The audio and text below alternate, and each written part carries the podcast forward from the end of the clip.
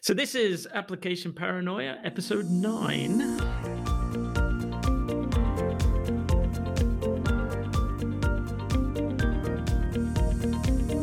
Hey, welcome again to Application Paranoia, our podcast about application security, DevSecOps, and AppScan.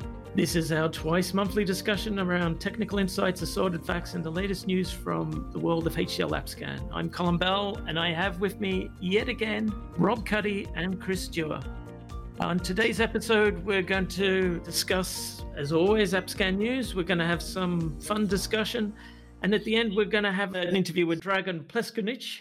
I'm sure everyone will find that fascinating. So, hey, Chris, how are you? How are you? What's been happening in your world? Yeah, so not a whole lot of uh, New Hampshire news today, but I wanted to kind of bring up an article I was looking at on the Hacker News that I thought was interesting. And sort of shows that insecure code is still being written in real time today with all of the tools that we have and all of the things we have to analyze these tools. It's still happening, which I thought was interesting. I don't necessarily want to call it out, but I mean, it's it's there in the article. It's easy enough to read. But the Find My mobile app for Android users, it turns out, uses a local file that's openly available to everybody, so they could literally write "use this server instead" type of thing, and it would not use the Samsung servers. It would use the malicious server, and then they can basically own your phone. So, Ah. yeah. And that's still there, yeah? privilege principle of least privilege is kind of important people. Use it. Do not use open examp and just expressive permissions. Do not use export everything under the sun. Be selective with what you allow to happen. Like how is this still a thing? But it is. And you know it is because not everybody knows about software security. Not everybody knows how to do you know defensive programming even which is level one software software security making sure your uuids are uuids and not you know script hello world. Ah i'm here script or anything like that. You know just simple simple validations would be able to make sure this thing worked. And it's just even if you use this open file is it you know maybe md5 it to make sure nobody else changed it and store that in your value or whatever it takes but I don't know. Such a simple, tiny little flaw can totally open your phone to the world. It's wild. Right, And that's and that's just with Android, is it? Yeah, that was just with Android. I mean, iOS has its own slew of things. I, there was one with the uh, fingerprint ID that I didn't go into, but yeah, it's interesting stuff to to be able to read about and to see just how open we are to the world and just how easy some of these flaws are to exploit. It's just, you really gotta, you know, There was something I was going to mention in this. I was looking at the news this morning and I saw the the parody that Epic Games had done on Apple. Have have you seen that? It's- it's- I it's what- seen that basically, they Mm-mm. got they got kicked off. They got kicked off the Apple platform. and They've got having some sort of dispute. It's one of those where you eat popcorn and watch, you know. Ah, But but they, they remember the original Apple 1984 video that they had. So Oh, they've, done yeah. a par- they've done a parody of that where they have this big apple with half a bite out of it and a worm hanging out of it. You know, making demands of the. It's it's, it's awesome. yeah, it's so funny. about the Play Store. the Oh, we App Store and all that. we got to see that one. Yeah, share the link, dude. That's a that'd be a good one. Yeah. So, So so Rob, how are you? Yeah. you know, I'm doing pretty good. Uh, hanging in there. It's you know we're getting close to back to school time here, so uh, things ramping up and stuff like that.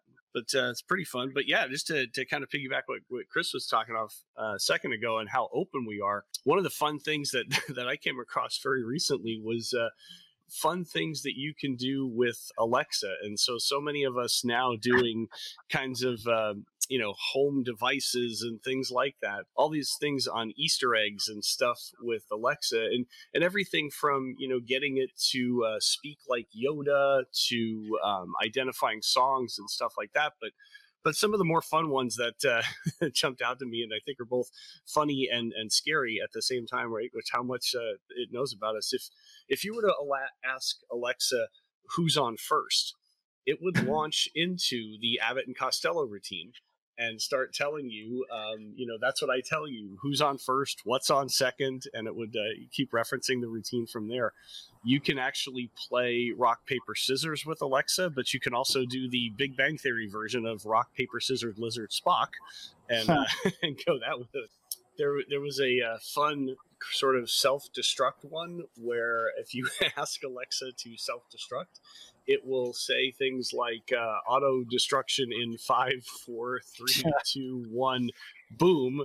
hmm, that did not go as planned. I'll start the self destruct sequence, but only on the understanding that you dramatically cancel it at the last second. Stuff like that.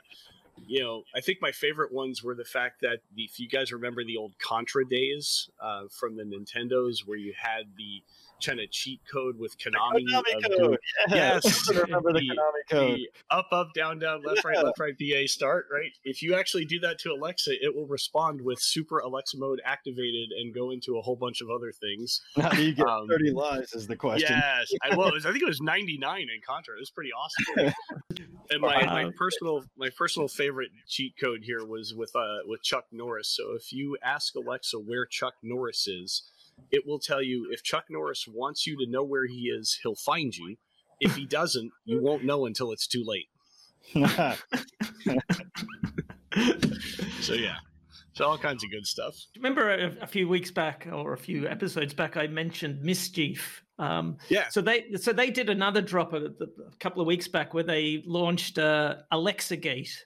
So, And nice. basic, it's basically a big plastic yoke that you put on top of Alexa, and it blocks Amazon from spying on you. nice. so basically tape. They, they gave you Yes. a piece of tape. Cover Yeah. your camera. it mic- jams your mic using seven ultrasonic speakers. Yes, and Tupperware. Well, why would you even own an Alexa if you want that too? I, yeah, I, I think you're missing the parody there, Chris. Yeah. Yes, I want to have uh, One more fun fact that I have, and it's it's not really a fun fact. It's just something I found highly amusing. So, um, and you know, former employee of mine, IBM, they they put a job up ad up for someone with Kubernetes experience, but they're looking for someone with 12 years Yeah. of Kubernetes. It's not even been around for 12 years. it's like, what, two years old, something like that? you, you, you obviously saw that, yeah? Yeah, I So saw that that. was It the guy that minimum wrote of- it too, wasn't it? He's Yeah. like, well, I kind of built it, so I don't know if I have 12 years of right. Exactly, yeah. 12 plus years they wanted, yeah. Whoa. Just- Wow. Just brilliant. It's like, so I, I- I guess no one applied unless unless they can do time travel or something. exactly. Well, maybe they're in the midst of time travel. or something. time dilation. There we go.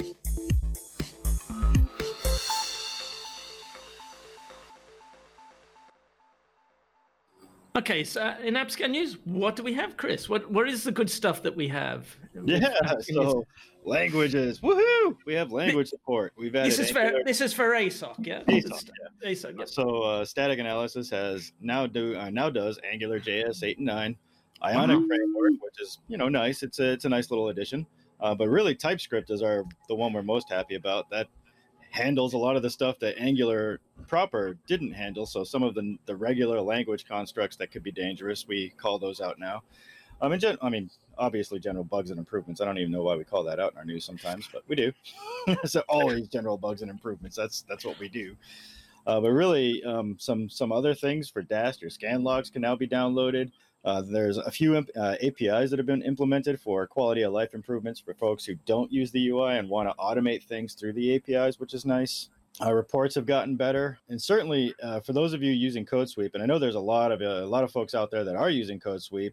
Some new languages got added to that now too, which is you know TypeScript, Angular 8.9, and Ionic are all part of CodeSweep. So you know, download it, use it. It's free. Yeah, so paid code, code, code sweeps now. Uh, yeah, that was the other release. Was it's now at one point one point one. So Yeah. it's- It's like I say in 11.11, you know, make a wish. But I guess CodeSweep 111, make a wish.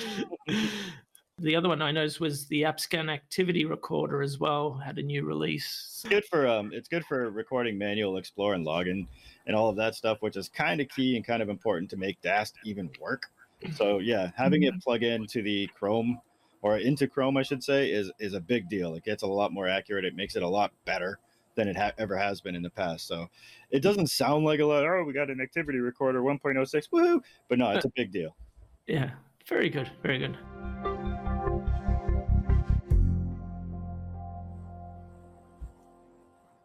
The next segment was we- we we didn't really have a next segment. Better, so why don't we ask Chris a best practice on something? What's a good best practice to ask you about, Chris? Yeah, so best practice number one use prepared statements. Stop using execute query for the love of all that's good and holy. Just stop it. That, that's we definitely need that message to get out there. Yes. I, I don't, every time I I see execute query or execute statement, a little part of my soul dies. I don't even care if there's no stupid parameters. Make it a habit. Never Yes. use statement. Always use a prepared statement. Always use a prepared query. There's just, come on, people. Yes. Is- And it, Oh, it, it's it's not just stored procedures though, Chris, is it? So No, it's just prepared statements in general. Stop. It's not even stored procedures in that case. It's literally just stop writing queries that concatenate strings. That's ninety nine point nine percent of your SQL injection problems. dynamic oh, God. SQL. Yep. Stop using dynamic SQL, and if it has to be dynamic, use prepared statements. So that's that's our fun tip Yeah, for the f- for the week. yeah? yeah. I've got Yeah. I've got like tons of them.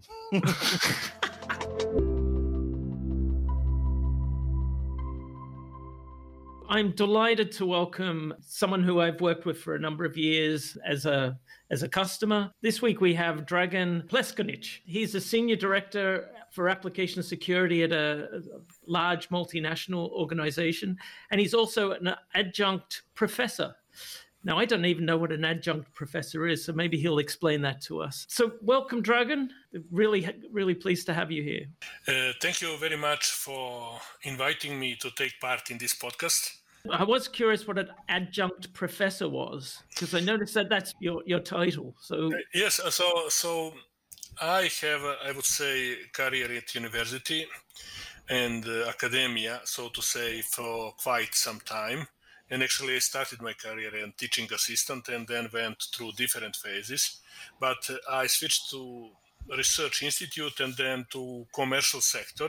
But I kept my position at um, one uh, uh, school, which uh, I was teaching uh, courses like uh, operating systems, uh, software development, uh, network security, software security, information security management, similar courses. And I kept that um, uh, until recently. I have been uh, elected as uh, adjunct professor because to be full professor or associate professor you need to be there full time or part time and you need to work uh, at university. But uh, as i worked for commercial sector and uh, i couldn't uh, kind of uh, cope with both roles. So that means that i have some uh, of uh, books written textbooks from university 10 Oh, so far with the, with my co-authors then uh, number of scientific uh, papers. I think uh, more than 70 i have some impact factor and uh, indexes if you look for my profile on google scholar and other places so and some patents granted with the us patent and trademark office. So i'm partially at research side and scientific side but more in professional and industry and commercial sector at present time very good, very good. I mean, that's that's quite, quite an impressive list of, of, of achievements there. Just so everyone knows, um, Dragan is in Belgrade in Serbia. And I, I noticed in June, you know, because I obviously follow you on Twitter and stuff, that you had you were part of a local discussion in Serbia, which which surprised me because obviously there were people together, which is something that I've been craving for months now because we're all in isolation, you know. But I, I my Serbian isn't great, so I couldn't really work it out. But it seemed to be about pan, about the pandemic and the impact of business and property. Is, is, was that correct? Perhaps Yeah. you can tell us a little bit about what that discussion was about. Yes, actually, that was conference uh, with the title uh, "Risks of uh, New Age," and that conference was planned well uh, before uh, Corona pandemic, and then they postponed it due to period of uh, lockdown, and then they planned that when some measures were kind of released here in in Serbia. I would say real event, not online event and it was focused on cybersecurity risks and pandemic and climate changes and how Cool. it affects business and assets. At this specific panel I was invited to speak at, we discussed how pandemic affects cybersecurity, what are risks associated with increased work from home, and how to protect corporations and employees from cybersecurity threats and attacks. And attacks. You can see that uh, topics were slightly changed in what previously was planned due to pandemic, so we wanted to follow that development. It also had participants from insurance companies, and it discussed how they can include be included in ensuring the cybersecurity risks. So it's something what was interesting to me to learn how they see cybersecurity risks and how they can ensure that risks. And also conclusions that uh, panel and conference were that increase of threats and attacks during the pandemic is really significant and attack surface is actually much bigger and become much bigger than before. Malicious mm-hmm. hackers have seen it as great opportunity to them so companies had to switch to work from home very quickly. And those who didn't have good business continuity plans with security measures well thought and well prepared have had challenging times. Fortunately number of companies did this very quickly and successfully and i can say my company was among the, those who did really a quick switch and it was very successful and uh, safe i would say. Secure. Yeah i just got finished reading a blog about that and it's interesting because the attack surface isn't really code or data centers anymore. It's literally the people. They became critical path for making sure people know how to avoid phishing attacks or ransomware attacks and things like that. Mm. it's pretty wild how you your threat surface changes based on where people work is that that's yeah. not going away when you're in the office. You still have phishing attacks and all that, but suddenly now it's really the focus. Yeah, and you get them from a number of new places too, right? So it's not just that office environment, but it's all of the other devices at home and everything else that's connected to your home network. And in that panel, uh, I recommended a set of security measures which companies, employees, individuals should take in order to protect better their employees, devices, networks, systems, and overall businesses. And it was interesting that conference was attended by various people, including C level and director level uh, levels of companies who are decision makers in their companies and also other risk professionals from various industries. Uh, they had chance to learn how to deal with the is usually say these days new normal those new circumstances due to pandemic. So it was interesting. It looked very good and i was quite impressed because on twitter there's a picture of of the people in the room, and I'm just saying well, they actually had people together face to face. They're in the same room, and, and, and they, they, they, kept a physical distance and also all uh, measures, masks, and uh, antiseptics, and everything what is needed. Yeah the hand sanitizer. the hand sanitizer. Yeah. People I, I miss the ball. I miss the yeah.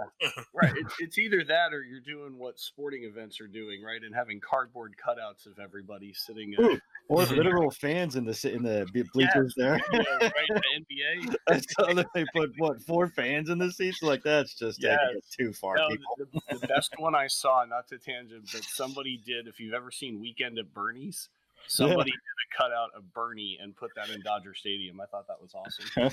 it's like a throwback to the '80s or whatever it was. I did see I did see a cartoon of Where's Wally, and he's in a street and he's on his own.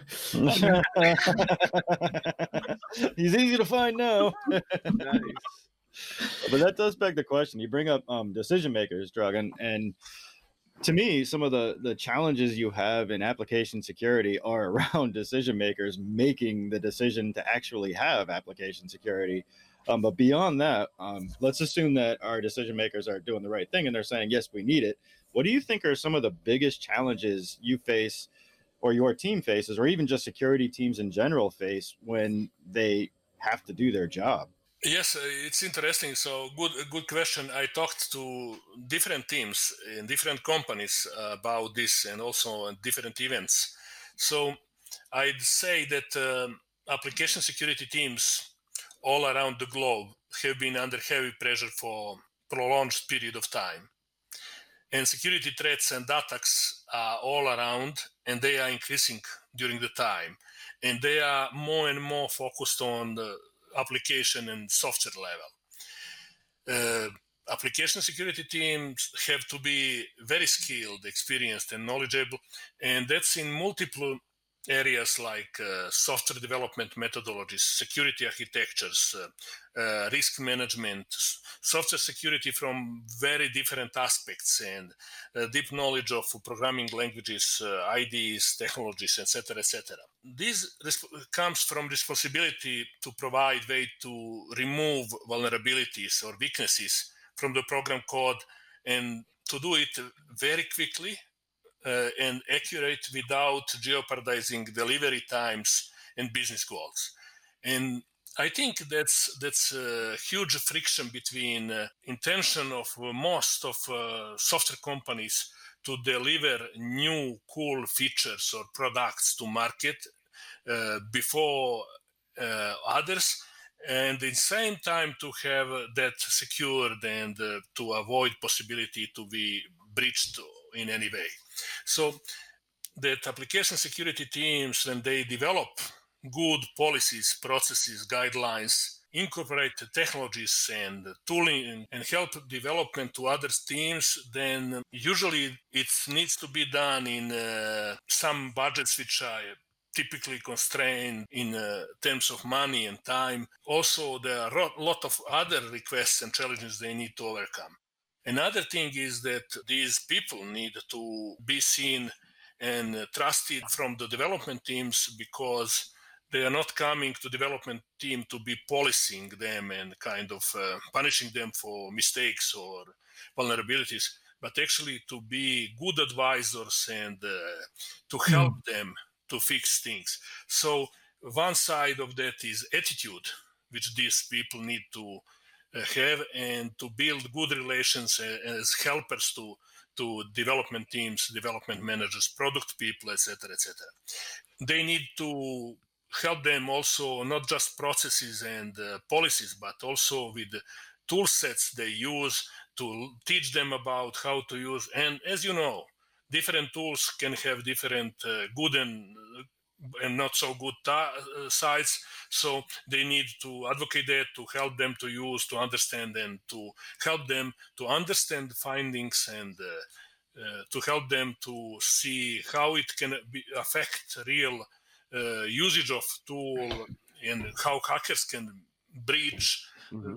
Possibly that, and to tell them what are remediation steps, and maybe that remediation steps and advice is how to fix the vulnerabilities are one of the most important things. There are a set of other things like uh, there might be false positives, false negatives in findings, so people need to deal with that to analyze that and also need to see other things that probably are not directly visible from uh, report findings and from uh, scan reports so they need to help them to understand and i think most important remediation, how to remediate because not all software developers are equally well trained in and passionate about software security. So some of them can understand findings and can be very quick in, in fixing issues, but some of them need really help from application security teams.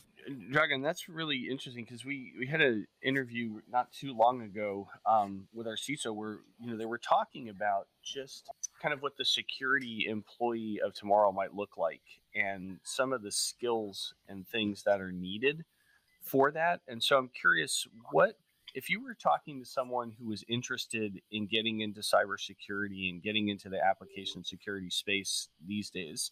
Um, what advice would you have for them on getting started and how they could kind of come up to speed? So, if you're talking about people who will work in application security, uh, I think uh, they need to know, I believe, and have experience with software development. They should have some I hmm. believe, years spent in real software development, and they need to have uh, written their thousands or tens of thousands lines of code they need to be familiar with at least one or two major programming languages and uh, to know that in uh, really deep details i would say up to the intermediate code or even up to the assembler code so to understand how process and data flows are going with these things so Uh, that's one aspect. Another aspect, they need to be familiar with software architectures and uh, frameworks which are used, plus general understanding of software architecture and software development lifecycle and secure SDLC. So there's some things that I will suggest they to be familiar with. And I think that uh, enthusiasm and uh, passionate uh, towards security attitude will be very helpful. So to learn all the time. Uh, and maybe to add here something what I l- work on and like is actually usage of machine learning and artificial intelligence is maybe better say machine learning than artificial intelligence Right. uh, in, in here so you know what is difference? I, I saw that somewhere on twitter or elsewhere. What is difference between uh, machine learning and uh, artificial intelligence? They say if you see something in c c++ r python or some similar language it's probably machine learning if you see that in powerpoint that's probably probably ai nice. nice distinction. Yes. so uh. I, I- I can I don't know who first uh, say that, uh, so I cannot give credit. That's not mine, but I like that. yeah. And uh, We can actually, relate. yes, and actually, when talking about machine learning in this area, there are a couple of things that are very important. One thing is domain knowledge. So you need to really know that domain very well. In this case, that's software and software security. If you're going to work in health industry, you need to be good in, in medicine or uh, pharmacy, or if you're going to work in automotive, then in that area, etc., etc. And another thing, when you know domain knowledge, you need the data sets. Data sets are really of uh, big importance here. And uh, gathering data sets and uh, finding them, and if you're going to work with supervised machine learning, labeling that data sets is, I think, something what is very, very big task and requires a lot of manpower and a lot of knowledge to properly label data sets. If you're going to unsupervised learning, then it's another area, and are endless discussions about uh, supervised versus uh, deep or uh, versus unsupervised learning. So probably we don't want to, to go to that area today, but a specific area and, and very important. And then next set of things that people need to know are algorithms in machine learning. They, there are many algorithms from decades now. Improvements are, are done all the way, and development and optimization, and these are areas of really paramount importance. What we are lucky today is that we have uh, almost unlimited storage capabilities what wasn't available when I started in artificial intelligence and machine learning. So we have today terabytes. That time it was megabytes, maybe even less. So we have storage, uh, plenty of storage. We have also good connectivity, what we didn't have maybe 20 years ago. And we have also much better processing power. Even today, uh, hardware and processor power, i- power is sometimes not enough to do some tasks in machine learning. So there's spe- specialized hardware for that. And I think finally, and most important are people, talent. People who know all of these and can work in this area. Finding right people is really specific tasks, and I work in that. And there are many people around uh, which can say they would like to be machine learning specialist and to know everything about it. But i think it requires a lot of uh, knowledge of mathematics statistics programming uh, data structures etc etc so uh, it's it's really needed to invest a lot of time in domain and in toolset that you want to use for that very interesting i would say So everything. You just need to know everything. yes, and uh, I will tell you in some project that I initiated and started, that's like my pet project. I was very ambitious at the beginning and say, I need this and this and this. And I put huge list what I need in people to work in that project. And I found that it's something what is too optimistic. And said, okay, I will find person who have uh, uh, at least two of these areas And the rest you can learn. Yeah. And then we will focus their work on that areas, and then others will help to them. In and so it's not easy to find people that know even a major part of this. So you can limit your ambitions to finding uh, people that know really well one or two, hopefully three areas, and then help them and work together in team with the compatible people that know other areas. So Right. it's how you can motivate them.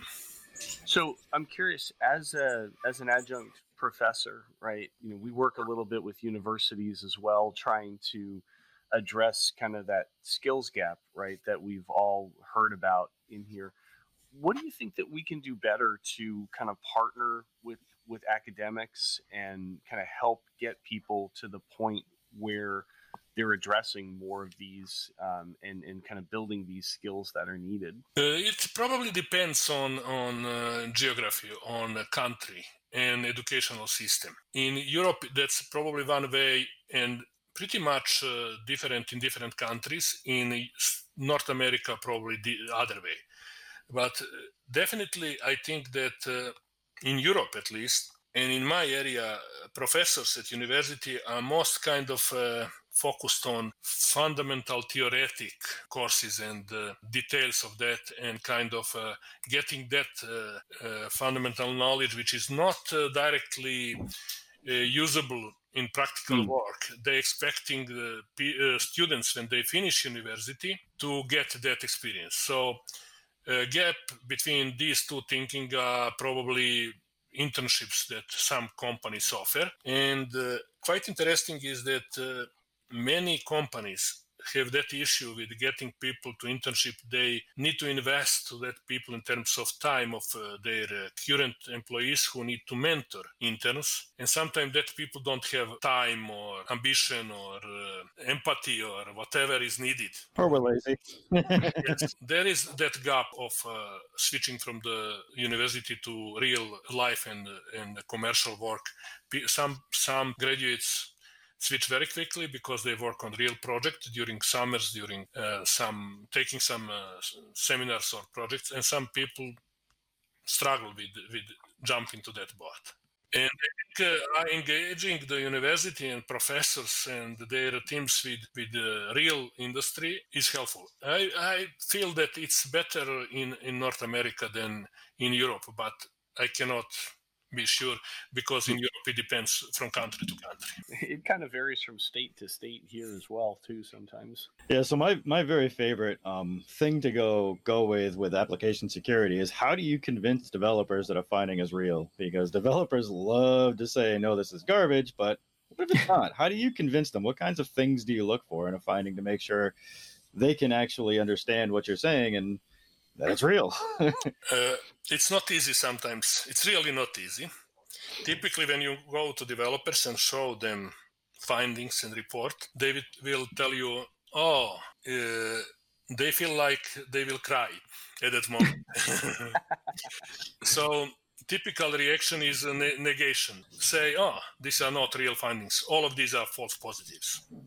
So you need to work with them carefully, and as application security analyst, you bring them results, um, and then um, you, as messenger who bring them bad news, you are not like too much. So you need to build trust and relationship with them, to sit down with them and analyze results. You need to take care to bring them very accurate and precise results, and then very important thing is to show them how that code can be breached if you can do that. So if you can show them example of cross-site scripting, for example, of session forgery or any type of injection like SQL in- injection or command injection uh, on their code, they will trust you. Another way would be to use vulnerability assessment or penetration testing people to show them how in real life their code can be breached and then they will tell oh that's interesting that's really something what can be done but uh, the difficulty with, difficulty with that is that there is no good correlation between i would say if you do penetration testing or even DAST and SAST So I would say that's one of holy grails, that correlation. Uh, yes. holy grails of, of testing.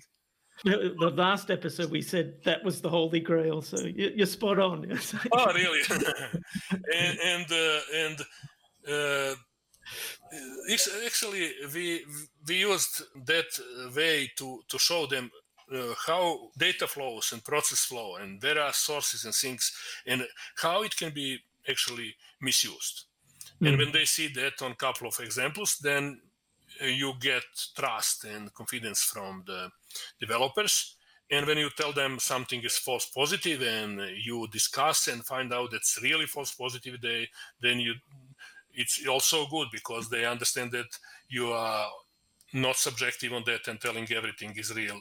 Important thing. Another thing is actually always in development team, in my experience, there are some people that are very oriented toward the software security. They like security. So you bring them as your allies, I would say, like security champions, and talk to the, them as point of contact in that team so they can understand better what you saying them and understand better security than others and then uh, they can uh, talk to people because they're sitting together every day so they can discuss that. So that that are some ways how to to work with developers and it's, it's not easy actually. You're telling them oh you didn't do this right you need to fix this. And if you bring hundreds of that issues then it's problem. And one project if i may use opportunity to tell that i started called the glog is actually about triage and remediation with usage of machine learning. And that's to help developers to understand findings and uh, to group them and to give them very context specific remediation advice. So system can tell them uh, similarly as that's done by uh, spell checkers in word processing language uh, tools. Uh, you can I suggest you to change this by this and it will be okay. And then they will say okay i will accept or i will not accept.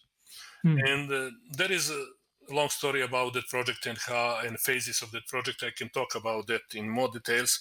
But uh, i think it's one of ways to help developers to spend less time. For example we have some statistics that say that average findings uh, takes two hours to be solved. Some will take 10 minutes or 15 minutes some will take hour two or maybe even day two or week or maybe even weeks and if that is average two hours if you have 300 findings it's 600 hours and that's four mm. many months nobody from project management and uh, business perspective will accept that and if you have mm-hmm. tool which will trash out the false positives first and then for real issues give them very specific guidance how to fix that in matter of minutes or maybe tens of minutes. And you can uh, squeeze that time from 600 hours to maybe two three hours that would be really and i think we achieved that with this project i mentioned called the glog uh, always with these podcasts we, we, we run out of time very quickly so we probably could speak forever. And I know even on the machine learning topics, you know, having had many a conversation with you in the past, we we could probably do a whole podcast on that. I've noticed that you're also going to speak in October at the EC Council of University, and I think the topic is present and future of software security. Now, not obviously you're probably still working on on that, but just to be able to give yourself a, a, bit of a plug on that, what can people expect from your presentation, and and also where is that event and where, where has that been held? So, event is online webinar, and people who want to attend uh, need to register on EC Council University website in their Good. Cyber Talks section. They can also find find the short description and link on my personal website and blog draganpleskonic.com so go there and find all the events I attended. Similar. As you said, EC Council University invited me to be speaker in their cyber talks among the other global cyber leaders, as they said in invitation. That sounds very well. And uh, these talks are addressing uh, real on the ground cyber security issues. And what people will learn, what are key takeaways, uh, I guess it will be current state of application and software security as I see it now. analysis of important challenges in, in application and software security, DevSecOps, and application security testing, and how application and software security can be improved and what is the future. Yeah, will that be in, that will be in English then? Yeah. Yes, yes, a... it will be English. It will be in English, and there will be also short description of research and development. I've been working with combined team of industry professionals and researchers and development from scientific world on the solution that is able to give remediation advice for security vulnerabilities in software code based on context or even more to automatically fix the security vulnerabilities in the code. That's project. I'm telling fast this because it's project uh, uh, What we want actually to to bring agility, fun agility, or what is pronunciation, agility, we say, into software security lifecycle, and that to become reality. So that's that's future in my view. All right, well, I'll have to register for that. That sounds. I, I thought that might have been an in-person thing as well, but if, if I can register and attend it's, that, it's I, webinar. It's online webinar due to cool. COVID situation. I, I believe. Excellent, excellent. Well, well, best best of luck with that, and and look, really, really, thank you for taking the time out and and talking to us. Really appreciate it. Thank you very much for for inviting me and for opportunity to to talk. So we come to the end of another podcast. Um, it's been an absolute pleasure, Chris and Rob. Always. Oh. Thank, thanks again, and um, we'll see you on the other side at some stage. Yeah. All right. Looking forward to the next episode.